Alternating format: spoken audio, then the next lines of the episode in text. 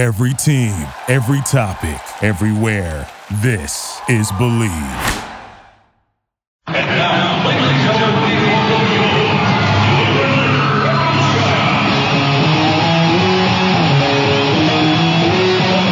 It's Revolution Recap, a weekly review of the New England Revolution, Major League Soccer, and the U.S. national team on WNRI AM 1380 and streaming live on the internet at WNRI.com. Brought to you by Soccer New England Magazine and SoccerNewEngland.com, covering the entire sport for the entire region for over 20 years. And now, Revolution Recap with your host, Sean Donahue. Welcome to Revolution Recap. I'm Sean Donahue, joined today in studio by Brian O'Connell of RevsNet.com. Uh, a lot happened over the past week, and the playoff picture finally came into view. Uh, who's going to be heading into the playoffs? Who didn't make it?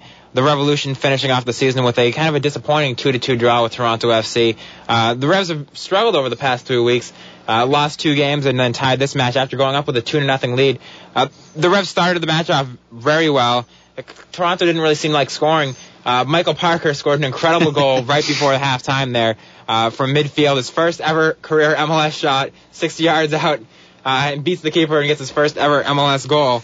Uh, very impressive from him. Two minutes after after halftime, Taylor Twellman uh, doubled that score. The Revs seem to be cruising. That that that really is a blow to a team to go in right before halftime down a goal, and then right after it go down another goal there. Uh, but Toronto, to their credit, really fought back. Colin Samuel uh, brought them back within one in the 59th minute. Uh, off another kind of bad defensive play from the Revs there, they gave them way too much time there. Uh, Maurice Edu finally got off a shot, hit off the post. Uh, the Revs couldn't beat him to the rebound, and Colin Samuel put it away. And, and then in the 92nd minute, Danny Dichio scored really an incredible goal, himself another candidate for goal of the year there. Uh, but disappointing is to the Revs with a two nothing lead right before the playoffs, not being able to hold on to it. Yeah, and um, you know, it's it's it all goes back to allowing that you know last, last you know end of the end of the match goal where you know they seem to have the game in hand, and then all of a sudden, before you know it, you know the opponent comes back and just scores really a heartbreaking goal. I mean, I know that Dichio goal was kind of like a circus goal right there, and you know it's tough. It's it's it's tough to blame it on the Revs backs entirely because it was such a crazy goal. Um, but again, it's it's just disheartening to see the Revs let up another late goal that, you know, looks like they're ready for, you know, looks like they're going to go in with three points. And then all of a sudden, Dichio just kind of flops his foot at that ball and just goes right in, right over, uh, right over Reis. So yeah, it's disheartening because they, they just seem to lose in that kind of fashion. It's not, you know, it's not getting beat early. It's getting beat late. That just has, has really, really, you know, just made, made things tough for them. And you got to wonder about the uh, tactics there that, uh, Steve Nicol took as far as, uh, substituting in uh, James Riley into the match to make it more defensive uh, bring in, kind of changing the lineup to a 4-4-2 late in the game, where the team seems to work so well on a 3-5-2. In the past, where the Revs have been so good at holding leads, he didn't really feel the need to change up those tactics uh, in those matches. And this year, even to start the season, they didn't do that, but they were having troubles trouble holding on to the lead this year, pretty much throughout the entire second half of the season. Uh, Nicol more recently has started to make the change of bringing in a, you know an extra defender late in the game that doesn't seem to be the answer either. Yeah, and it, I and like you had mentioned the uh, the substitute when they when he put in Riley for uh, for Khano Smith, it was just you know I think even Greg uh, uh Greg Lalas and Brad Feldman commented saying why why don't they just put him back and instead of taking uh instead of taking Khano's uh, uh, spot over in the midfield because you know I was thinking the same thing. It's like you know you're you're nursing a one goal lead. Your team is notorious for giving up the last minute goal, uh, you know, end of the match goals. And, you know, why, why would you put him in the midfield instead of, you know, dropping him back? It's just, you know, I, I don't know. Instead, they bring Steve Ralston to the back, who who's so good at holding the ball up uh, in the midfield there, and that makes it even harder on the defense if they don't have Ralston in the midfield. You know, the guy who throughout the entire match and throughout the entire season has been such a catalyst for the Revolution offense, as well as slowing the play down, holding the ball up, you know, keeping possession for the Revs. Uh, moving him to the back line, you kind of lose that from the midfield, which is, you know, another questionable decision. Yeah, and, and it just goes back to, uh, you know, I know that Andy Dorman isn't the most, you know, isn't on fire like it was earlier this year, but you have to really wonder, you know, what what is, uh, you know, what what what are the uh, what's the idea behind having, you know, Dorman sit the bench, you know, the first half, and then, you know, coming on late as a substitute for Wells Thompson. Obviously, you have Wellesley, who's, you know, he's a rookie and he's playing on the right, and you know, kind of taking uh, Raleigh's spot, you know, while he plays back. But at the same time, you just have to wonder you know, I, I would have liked to have seen Dorman come on, like you know, against the team he's had a lot of success against. He scored three goals in this against Toronto this year, and you would have liked to see, you would have liked to have seen him in the in the match, just if for anything, just to maybe get his confidence back. I mean, whether he scores or not, you know, it's it's just kind of secondary when you're trying to get you know one your second leading scorer, but you know, back back uh, back on the field and having him you know score goals again. So I was very very curious. I, I was you know I I wondered a lot why Nicol would hold you know Dorman back up until you know until like the 70th minute where you know he finally brought up he finally took out Wellesley and put in Dorman. So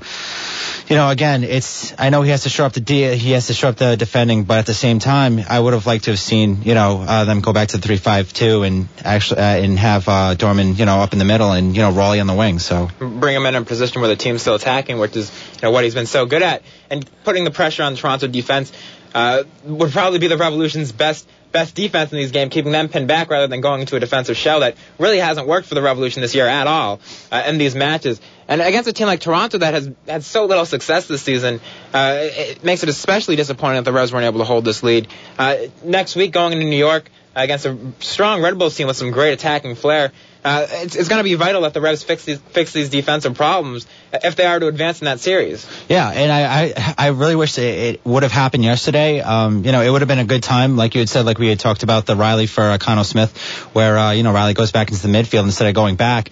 Um, you know, I would have liked to seen them, you know, at least solidify the defense late and then you know just you know hold on to that two to one goal uh, two to one two to one uh, advantage so I mean you look at that and you say you know yesterday really would have been you know the perfect you know kind of laboratory to have them you know you know just trying to not not only to respark the uh, offense but also work on the D. So um, again, it's tough. Uh, that Dick uh, that Dickey goal was really it was a little bit of a fluke, but at the same time, it's nonetheless it's it's a goal. It's another late goal, and I you know it can't it can't help the confidence of the, of the defender of the defenders right now.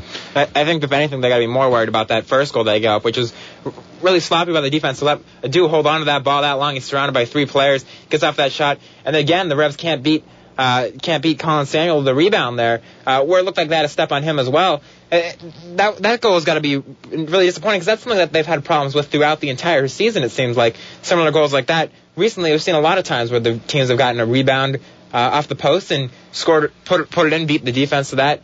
That that isn't something that the Red Bulls, who have such great strikers and Jozy Altidore, uh, Juan Pablo Angel, Clint Mathis off the bench, that's a team that they get a rebound, it's going to go in, uh, even more so than a team like Toronto. Yeah, absolutely, and that's that's something that you know is especially troubling, especially given the fact that uh, you know that the Red, that that the Red Bulls are just you know they like you had said they have Altidore, they have they have Juan Pablo Angel. they have you know Mathis off the bench, and even Francis Doe to a certain point you know has has been pretty good late. So uh, you know, I you you give up mistakes like that, and I guarantee you that the uh, Red Bulls will you know take advantage of those and you know put a few put a few in the net, you know, if given the opportunity. So you have to wonder, you know, if the Re- if the Revs had their hands full with a Toronto FC team, what, what you know sounds like they're going to be in a lot of trouble if they have to go into New York and they have to face, you know, Angel and, and Altidore and, you know, and Mathis off the bench perhaps. So, um, you know, if, if yesterday was a dry one, dry run as far as, you know, making sure that that doesn't happen, the Revs failed in all aspects, you know, against much, much lesser squad.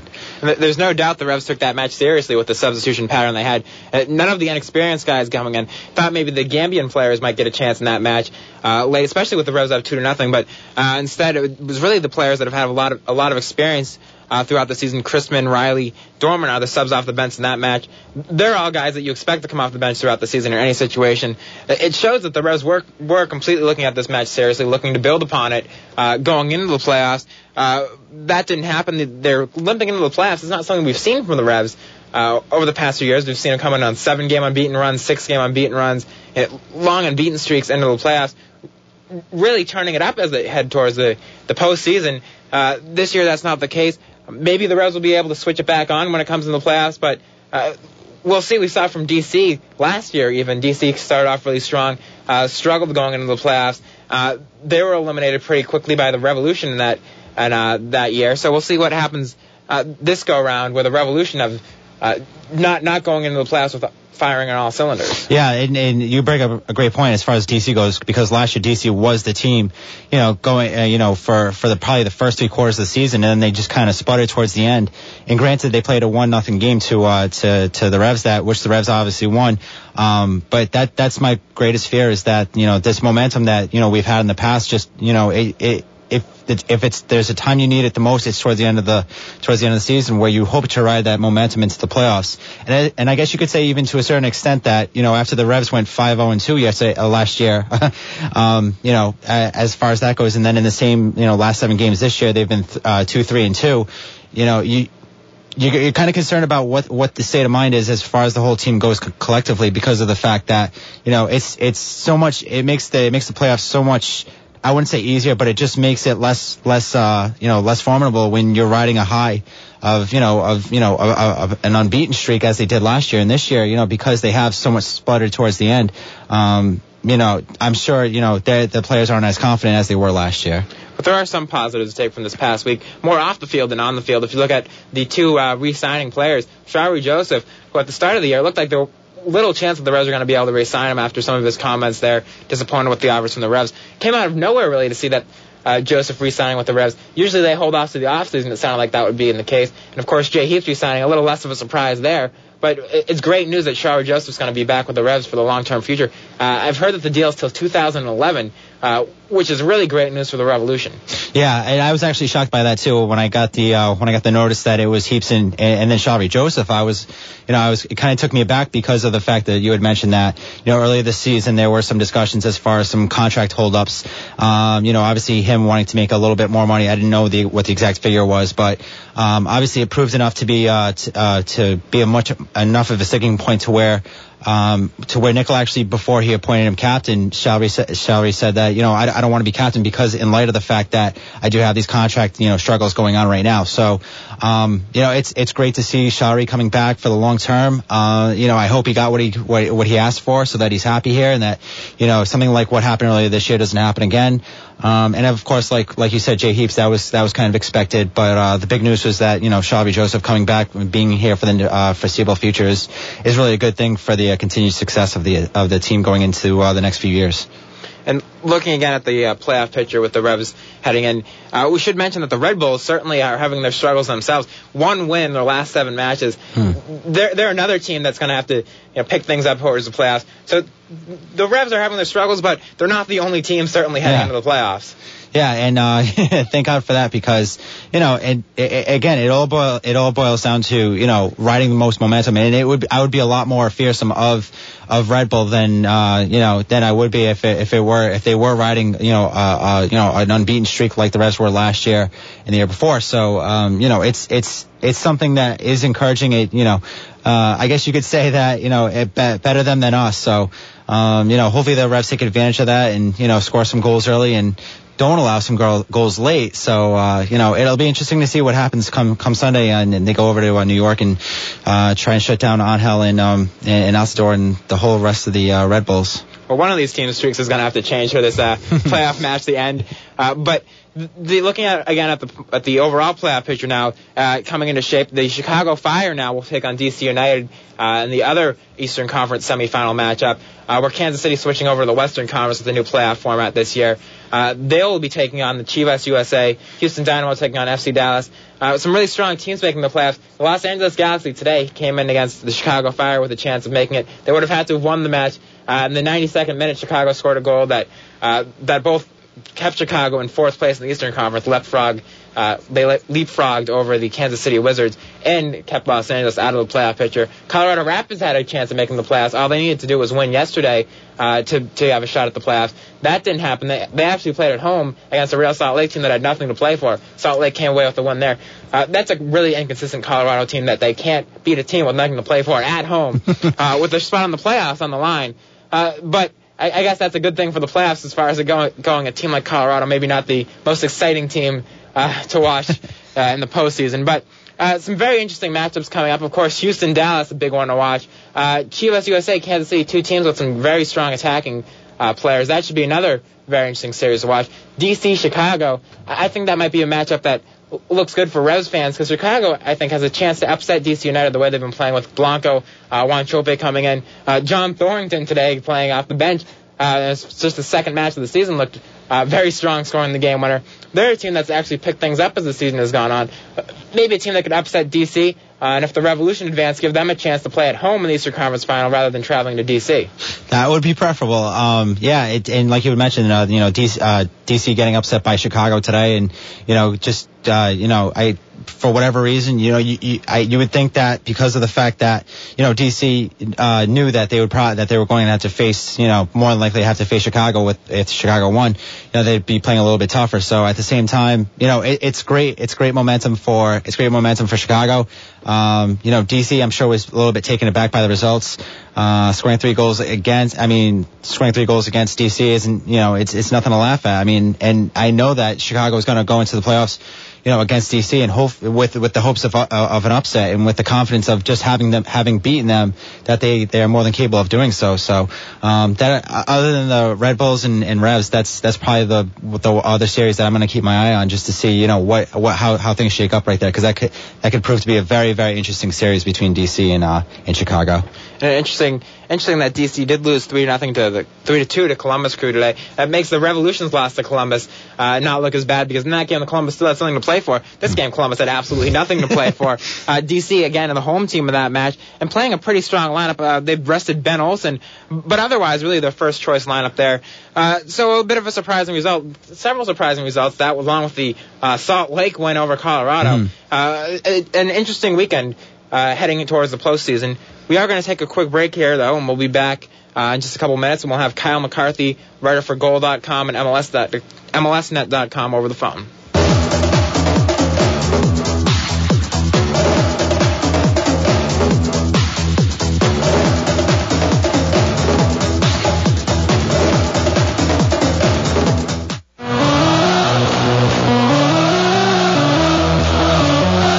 Looking for soccer in New England? It's all right here at Soccer New England Magazine and SoccerNewEngland.com. New England's premier soccer magazine celebrating over 20 years of in-depth soccer coverage. Professional teams, college soccer, men's and women's amateur leagues, youth and high school teams.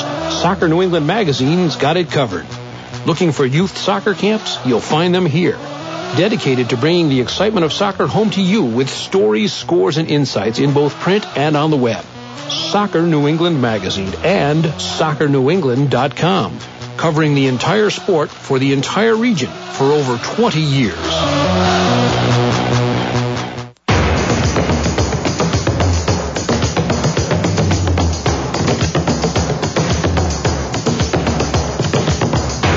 National Soccer Hall of Fame is every fan's dream. It's the history of the game in pictures and video, World Cups and jerseys. Visit us online at www.soccerhall.org and plan your trip to Oneonta.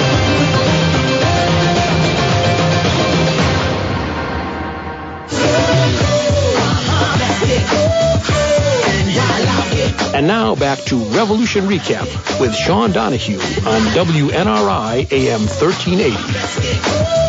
Welcome back to Revolution Recap. I'm Sean Donahue, joined today in studio by Brian O'Connell of RevsNet.com. Now over the phone, we're joined by Kyle McCarthy, writer for Goal.com and MLSNet.com. Kyle, can you hear me? Hi, Sean. How's it going? Good. How are you doing today? Good, thanks. Thanks a lot for joining us today. Hey, anytime. How you doing, Brian? How's it going, Kyle? Very well, thanks. All right. Um, looking at this weekend, there's some very interesting results going in. Uh, obviously, we knew the Reds would be facing the Red Bulls, uh, but Chicago coming up, and now they'll be heading heading to play DC as opposed to Kansas City. Uh, Los Angeles not making the playoffs, Colorado falling short. What do you see for this postseason? Do the Revs have a chance to make it to the Cup final if things going to work out their way? Do you think uh, Chicago could possibly upset DC? You know, you know, from a Revolution standpoint, I, I think yes, you can definitely say that they can make um, MLS Cup. I mean, it's the playoffs. Anything can happen. Colorado played in the Western Conference Finals last year. Um, you know, it, it, I, I, I think it, it, it's all going to depend. I, I think Chicago's in a decent run of form. They got a, a good win today, had a good performance. Um, DC's been struggling a little bit with with injuries, and Moreno picked up a knock last night. And you know, it, who knows? Um, I, I just know it's going to be interesting. What do you see from the Revolution? Obviously, disappointing performance from them last night against uh, Toronto, uh, coming coming with a two two nothing lead right after halftime, uh, and, and then losing and then tying two to two against the Toronto side that's really been struggling. Do you think they'll get their act together? Obviously, in New York, they're facing a team that has won one game in their last seven matches. Uh, these are two teams that are, are both heading into the playoffs, kind of limping into the playoffs. Uh, which of these sides is going to get it together? You know, I, from a Revolution perspective, I, I feel like any time that you get to face New York is a happy time. Um, New England seems to have the Red Bulls number for the most part, and the Red Bulls have significant problems on the defensive side of the ball uh, that New England should be able to exploit offensively. Um, New England, in terms of its defense, has, has really struggled over the last three games. They've given up double-digit, uh, not double-digit, but uh, two-goal leads in the past three contests. Um, you know that that's worrying uh, from a Revolution perspective. Um, but you got to feel like that New England's going to have enough to get past New York in the first round, especially given New York's insipid run of form lately. Well, were you surprised uh, with the other news from the Revolution this week? Shalrie Joseph resigning seems like a uh, strange time as far as how the Revolution usually do uh, contract deals, especially with uh, the way Joseph had been talking at the beginning of the season. You know, I, I think they've been trying to get it done for most of the season, and they let it sit for a while during the middle part um, of the campaign. But you know, coming towards the end of the season, and with Joseph being able to explore European options, you know, it, it made a lot of sense to get that deal done. It's a positive for the team going into the playoffs, and you've also got Jay Heaps re-signing. So I, I think from a New England perspective, if you're able to get this done now and be able to announce it, you know, it, it can help the team morale a little bit. Were you surprised at all by the Revolution strategy in that last game of the season against Toronto? Uh, really putting it all on the line there, bringing the experienced subs and not really giving chances to maybe a guy like uh, Mansally or Nyassi? Do you think that was the right strategy to go with heading into the playoffs? It seems like uh, some of the other teams might have taken their foot off the gas a little bit in this last game. Well, you know, Steve Nicol never prefers to take his foot off the gas um, in terms of playing inexperienced guys, and and I think there's some credence uh, to that because those guys are probably not going to show up in the playoffs. I mean, you know at this point that New England's got 13 or 14 guys who they can play, and that that's what you're going with. So from Nicol's perspective, I completely understand it. Uh, but also, that being said, you can't really read anything into that game yesterday because I, I mean it's just a meaningless end of the season game. I mean, neither team had anything to play for. Okay. Kyle, I just want to ask you uh, a question. I just want to get your take on the whole Andy Dorman situation with him, uh, you know, really being relegated to the bench for the last few games. Um, you know, do you think it's more so? Uh, do you think it's more so Nicol, you know, just trying to shore up the defense, uh, you know, opening in the four-four-two, or do you think it's more of uh, more of just a, a reflection of you know uh, Andy's Andy's lack of success the second half of the season? Uh, Brian, I think a, a lot of that has to do with Dorman's form. Um, in terms of its consistency. He's just not um, really shown much in the way of consistent form, um, as you said, over the second half of the season. And, you know, I think they like what Wells can bring on the outside. He's got a lot of pace, and Dorman doesn't really fit as well out there. I mean, if you're not going to play him in the attacking midfield role, you're going to probably have to slide him into Larentowicz's spot, and you can't get uh, Der Kaiser out of that spot right now. So, you know, I, I think it makes some sense. For me, I think you need Andy Dorman on the field. I, I think Dorman in Ralston is better than Thompson and Ralston. But I mean, you've also got to credit Steve Ralston's form as part of the reason why Nicol was able to make this sort of move. Well, looking at Dorman again, uh, I know in your on uh, your blog on Goal.com when you talked about uh, Joseph resigning, uh, you mentioned Dorman, who whose deal it sounds like is up at the end of the season. Uh, do you think he's going to be a guy that's going to be back next year, looking at his form and also looking at his current contract and uh, the options he has to play overseas, uh, having that nationality in English? You know, uh, you know, I said that on my blog, and I, and I, it still holds true. I think Dorman will be back. I think they'll get something done. Um, I, I think that Dorman really likes the area. I think he's got some ties here. Um, you know, he would be foolish not to explore the English options if he can go over there and he's willing to, you know, move shop. Um, but on the other hand, you know, I think Dorman really likes the area and I think he wants to stay if he can. And you, you've noticed the pattern that aside from Clint Dempsey, people who have been here have stayed here. So you want, you tend to think that Dorman will stay, but it, it all depends on the money. The, the other thing with uh, Dorman being benched, uh, and also looking at Toronto game with uh, James Riley going to the bench after his his starts, kind of getting the change the defense there. Uh, with Nicol's lineup, it seems like a lot of players have had their spots secured over these past few years. No real competition. Do you think that's another move that uh, Nicholas kind of looked at in the back of his mind? We're making these changes, bringing out Dorman out of the lineup, bringing Riley back out of the lineup, uh, kind of making people think that you know there is some competition for these spots and maybe let some fires go into the playoff. You know, I don't think there's much in the way of competition for many spots on the field. I think I think Riley is the the clear second choice at left back at this point. I think Nicol took about half a season to figure out who he actually wanted out there at left back and decided that Avery John was his guy. Um, you know, I think Riley's nice to have his cover on the bench because he can come in, play on the left. Or actually, I feel like he plays better on the right. Um, in terms of Dorman, I think it's a form thing. And one of the guys that he could bring in was Thompson, and you know he can rearrange his lineup so he can make it work all right. So uh, I, I think it's less to do with competition for places and more to do with getting back to to where Nicol wants to be in terms of form. Well, what do you think as far as Nicol's lineup changes uh, late in the match, trying to hold on to these leads?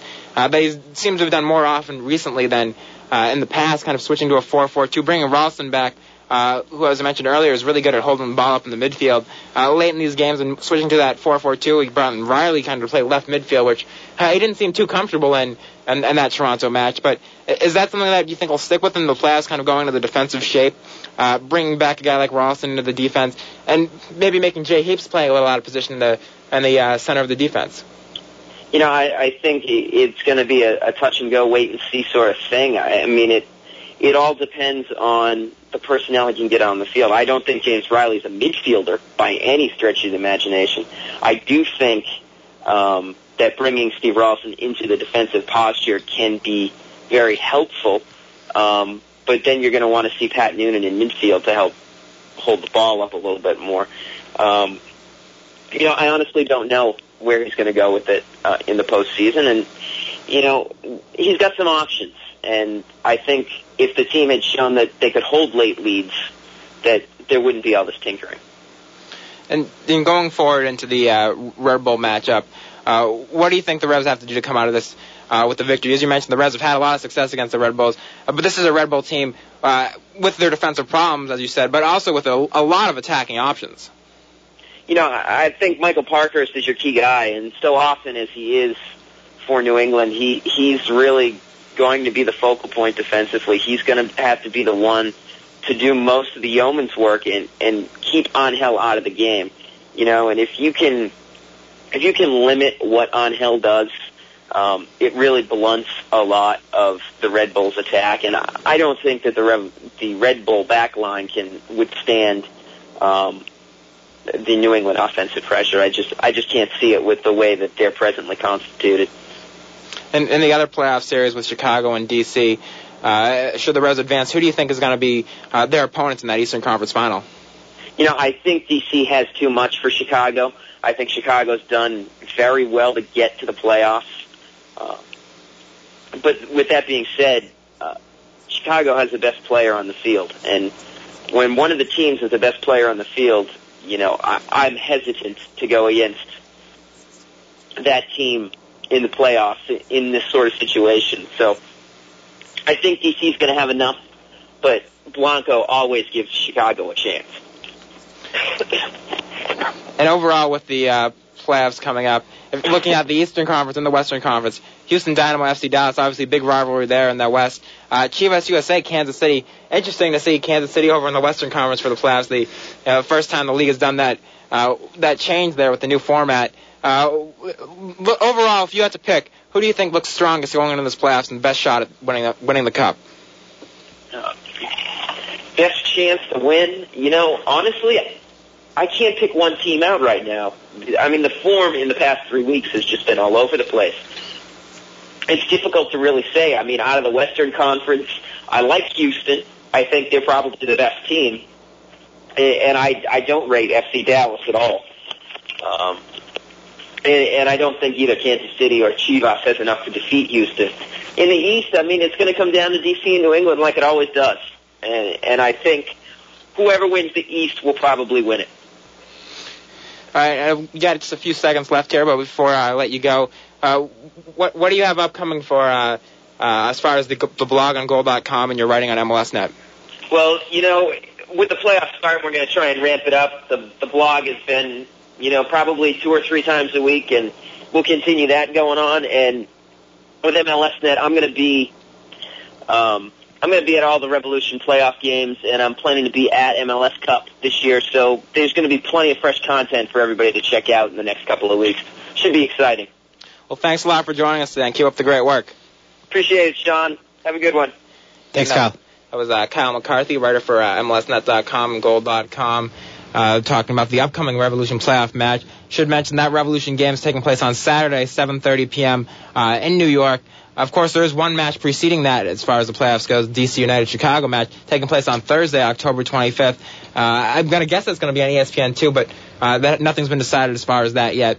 Uh, but with a Thursday game, kind of assume that's where it will be. Uh, and then, of course, on Sunday, on uh, actually on Thursday, October 25th, um, just actually they haven't picked the dates for these ones yet. The schedule's confusing me there a little bit. But they got Chivas USA, FC Dallas, Chivas USA and Kansas City Wizards playing, and Houston Dynamo and FC Dallas. Uh, I assume those dates will be announced shortly, heading into the playoffs. Uh, but we are going to take another quick break here, and then we'll be back with uh, Marc Connolly, writer for USSoccerPlayers.com and Goal.com.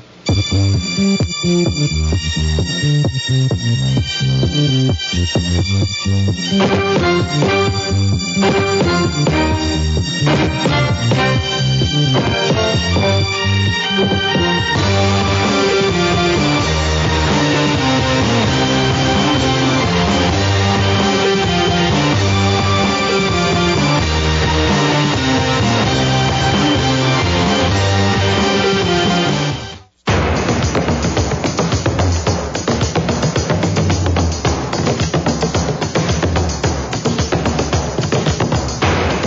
National Soccer Hall of Fame is every fan's dream. It's the history of the game in pictures and video, World Cups and jerseys.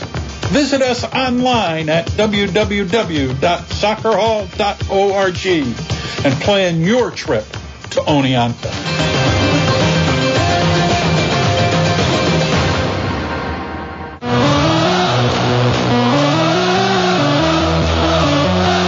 Looking for soccer in New England?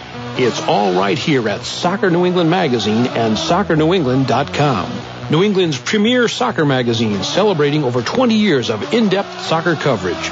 Professional teams, college soccer, men's and women's amateur leagues, youth and high school teams. Soccer New England Magazine's got it covered. Looking for youth soccer camps? You'll find them here.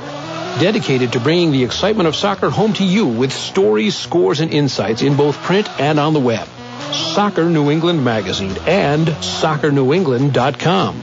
Covering the entire sport for the entire region for over 20 years.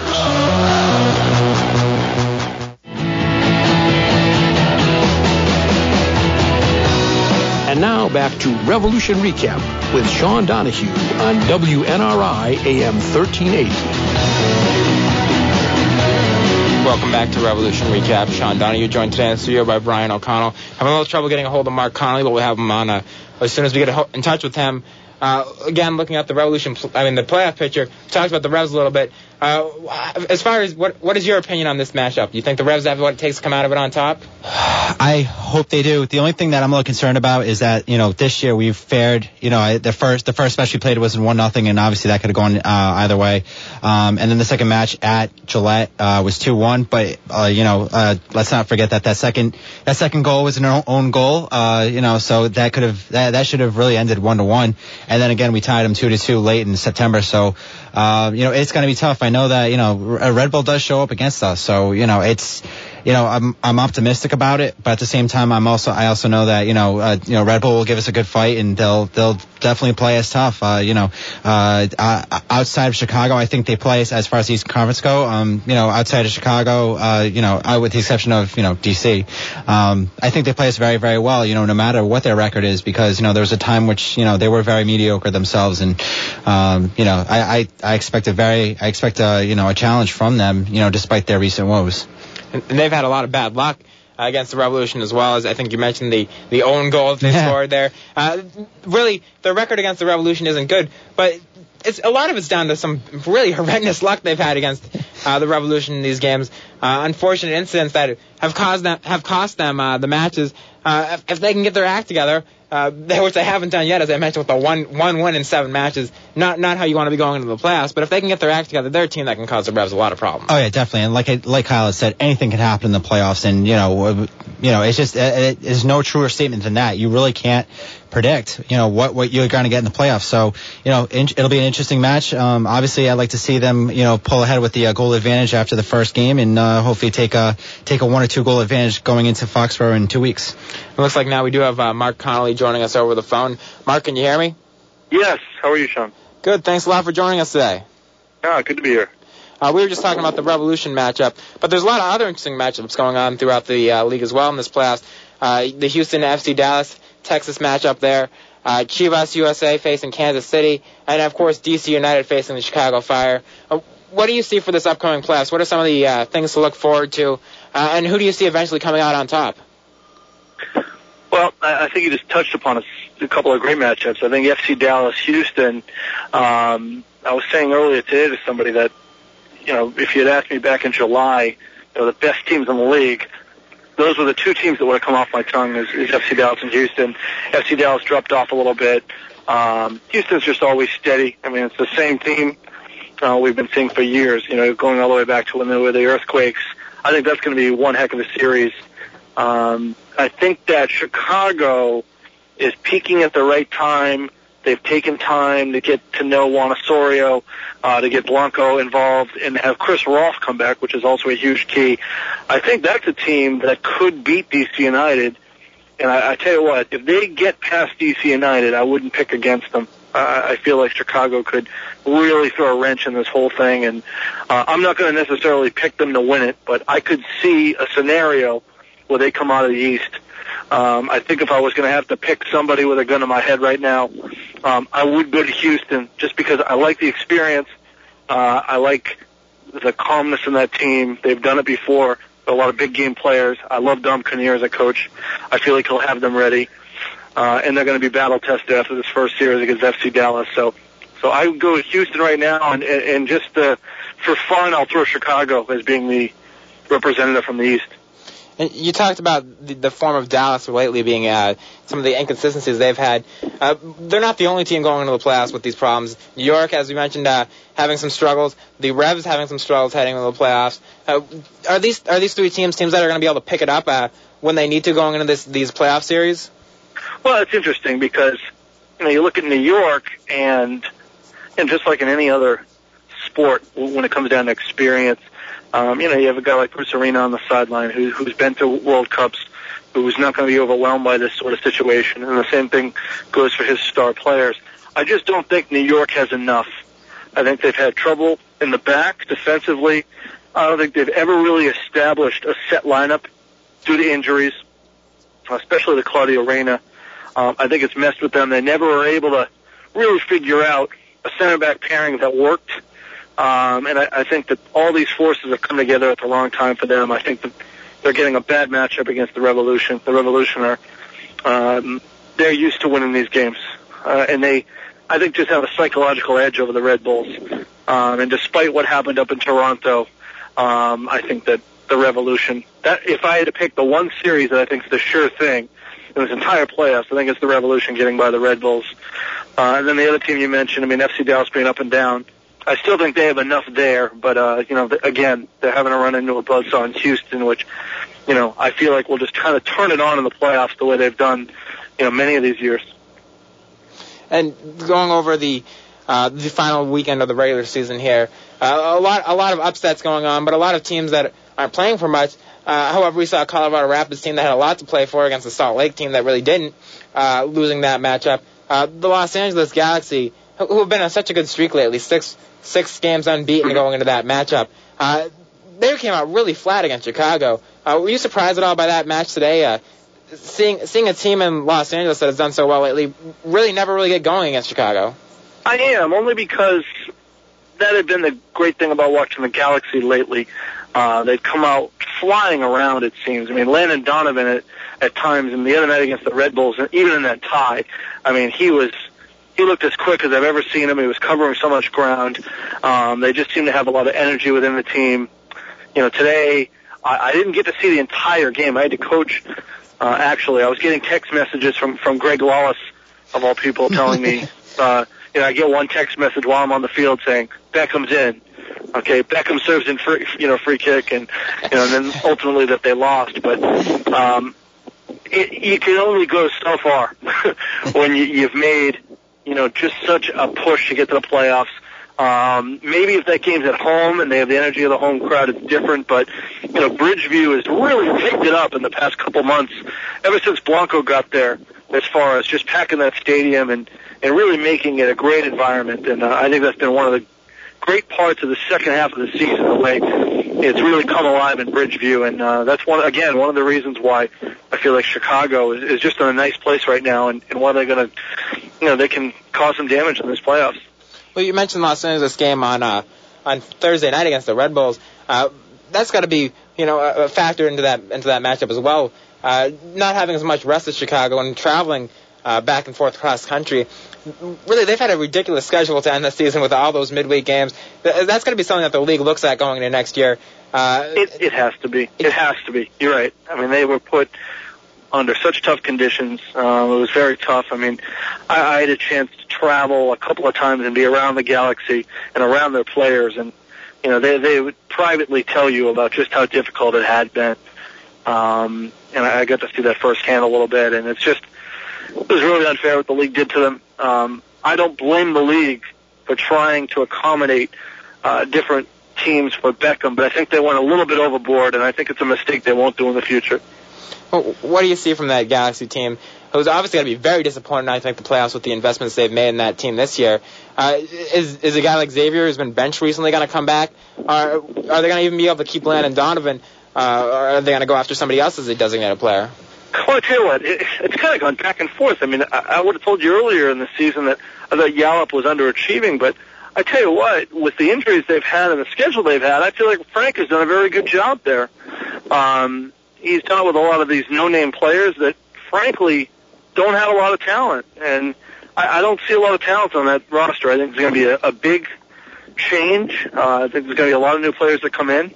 Um, I think Abel Xavier should come back. I think he's somebody that, uh, from talking to people on that team, you know, he's someone that's been a very good influence in that locker room. You know, the injury has kind of hurt him a little bit, and that, that kind of got in his way of uh, coming back here in the end. But I think he's somebody that they should try to bring back. Um, Donovan, I'd love to see the league figure out a way um, to fix this designated players situation. You know, perhaps, uh, you know, I was talking to JPL on camera the other day.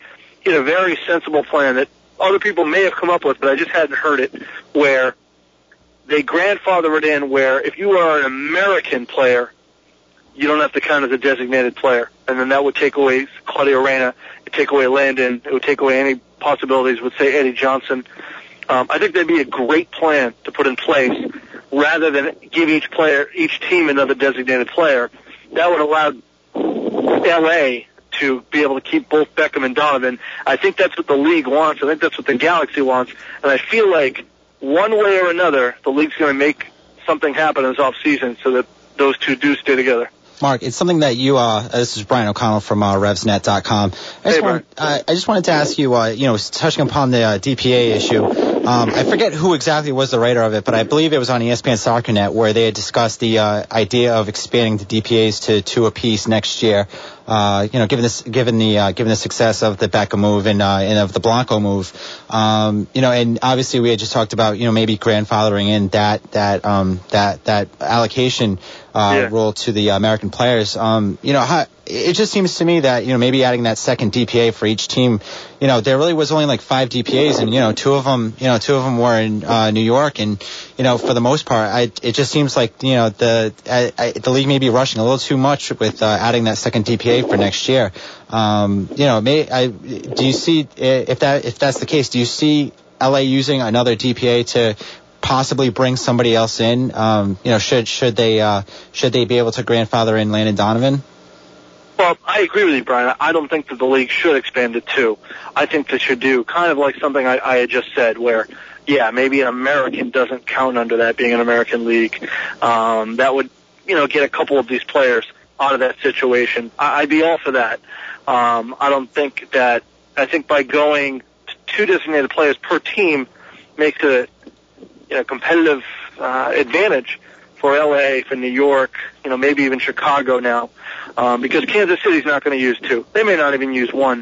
Um, I don't know if Real Salt gonna, would be able to use two, or Columbus would be able to add another.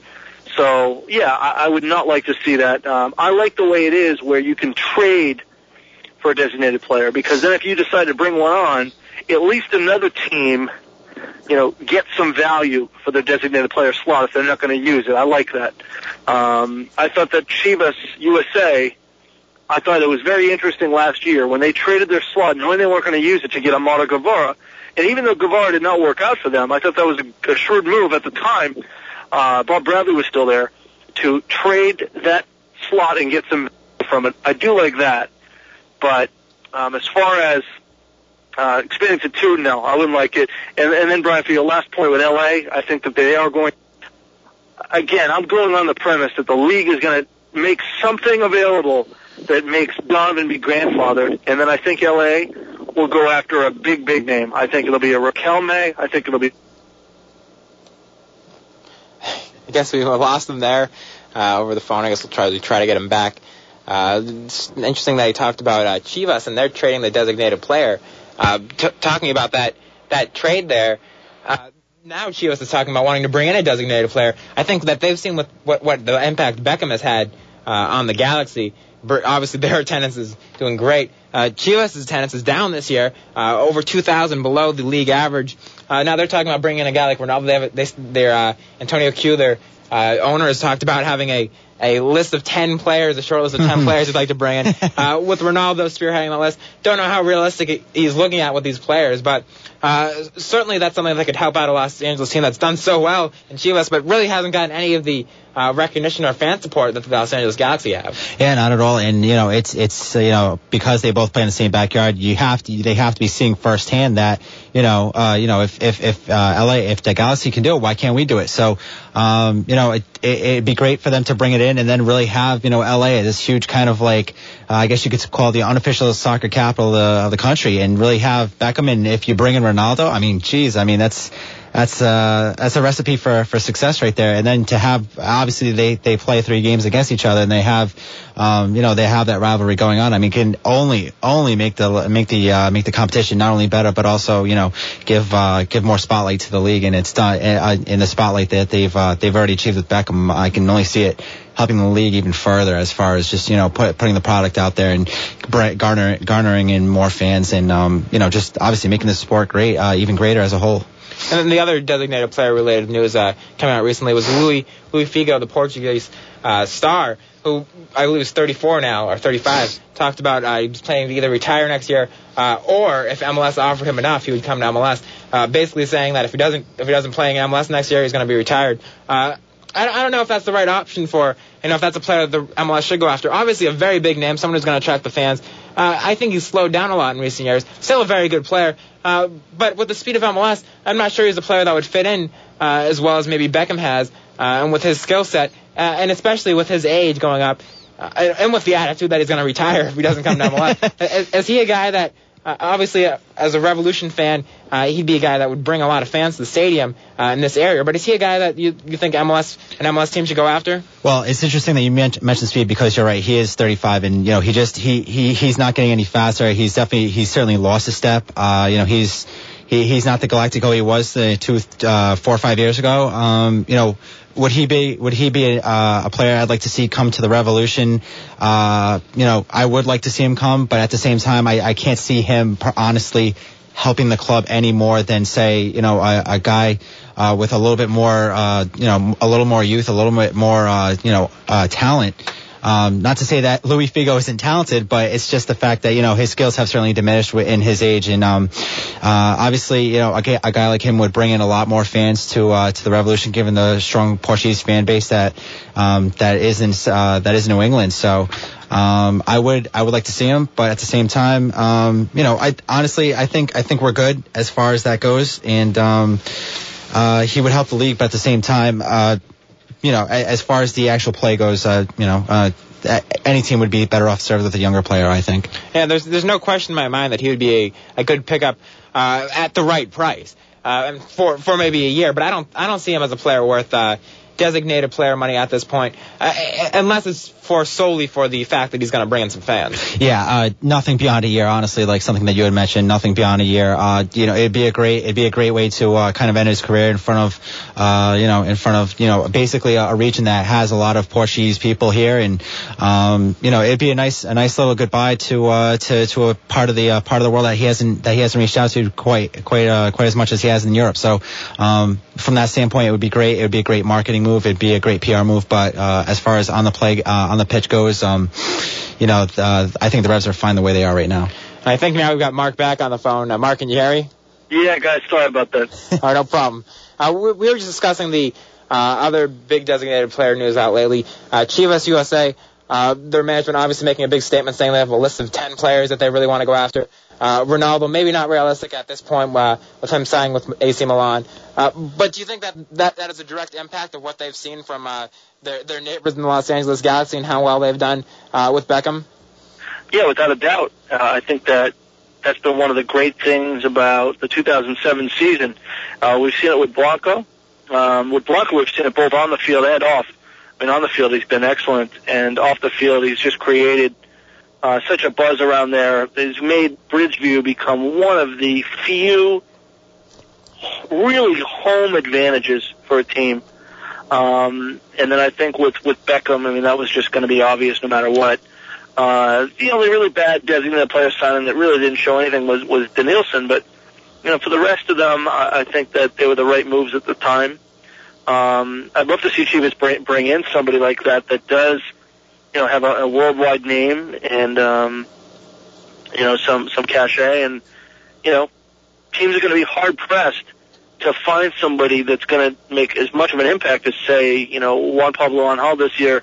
Uh, that's going to be the challenge, you know. But you know I, I think there are plenty of players over there that you know now because they've seen some of their peers come and do it that will be more likely to come and do it here and we were discussing the story about uh, Luis Figo said uh, he'd come to either either come to MLS or he's going to retire, uh, depending on the offer. Is that the right is that the right type of guy to come to MLS? Obviously, a very popular figure, but uh, does he still have enough left on the field to make an impact? Yeah, yeah. I heard a little bit at the end of what you guys were saying. Um, I still think he does. I, I, I really do. I feel like, and we've seen it a little bit with Juan Pablo Angel, who wasn't exactly tearing up the Premiership but we're talking about a very cultured player who knows how to score and and just is going to be able to figure things out. And I think that's the same thing with Figo. He's somebody that has just played at such a high level and has been playing against the top level competition in Europe.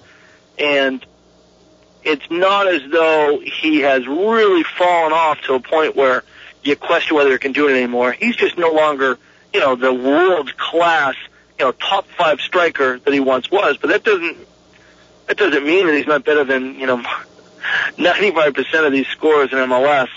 Uh, so I think given the right situation, I do. I do think he's somebody that, you know, on free kicks and um, if he's getting serves and doesn't have to do a ton of running, I could see him scoring a ton of goals in this league. I really do. I think he's similar to a guy like a where, you know, it's, uh, he's just got so much talent in his case in that left foot that, uh, he'll make it work and, you know, you got to remember. I mean, you look at somebody like uh, Youri Djorkaeff, who a lot of people were writing off.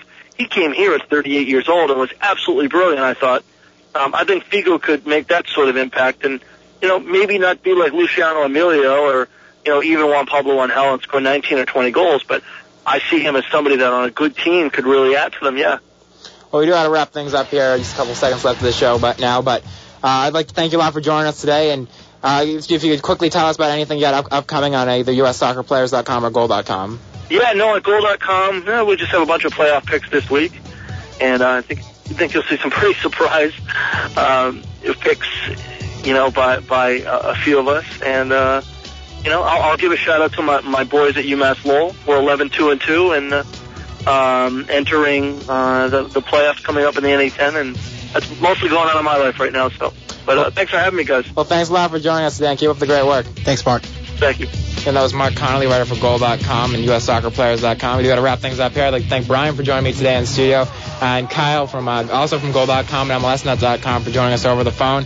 Again, the Revolution game this weekend, Saturday, 7:30 p.m. Uh, in New York. That game's going to be on Fox Soccer Channel. Uh, the return leg, November 7th. Uh, at, at Foxborough Stadium. Uh, actually, November 3rd at Foxborough Stadium. I mean, at Gillette Stadium, I should say. That game at 7.30 at uh, Fox Soccer Channel. And we'll be back next week right here on WNRI AM 1380.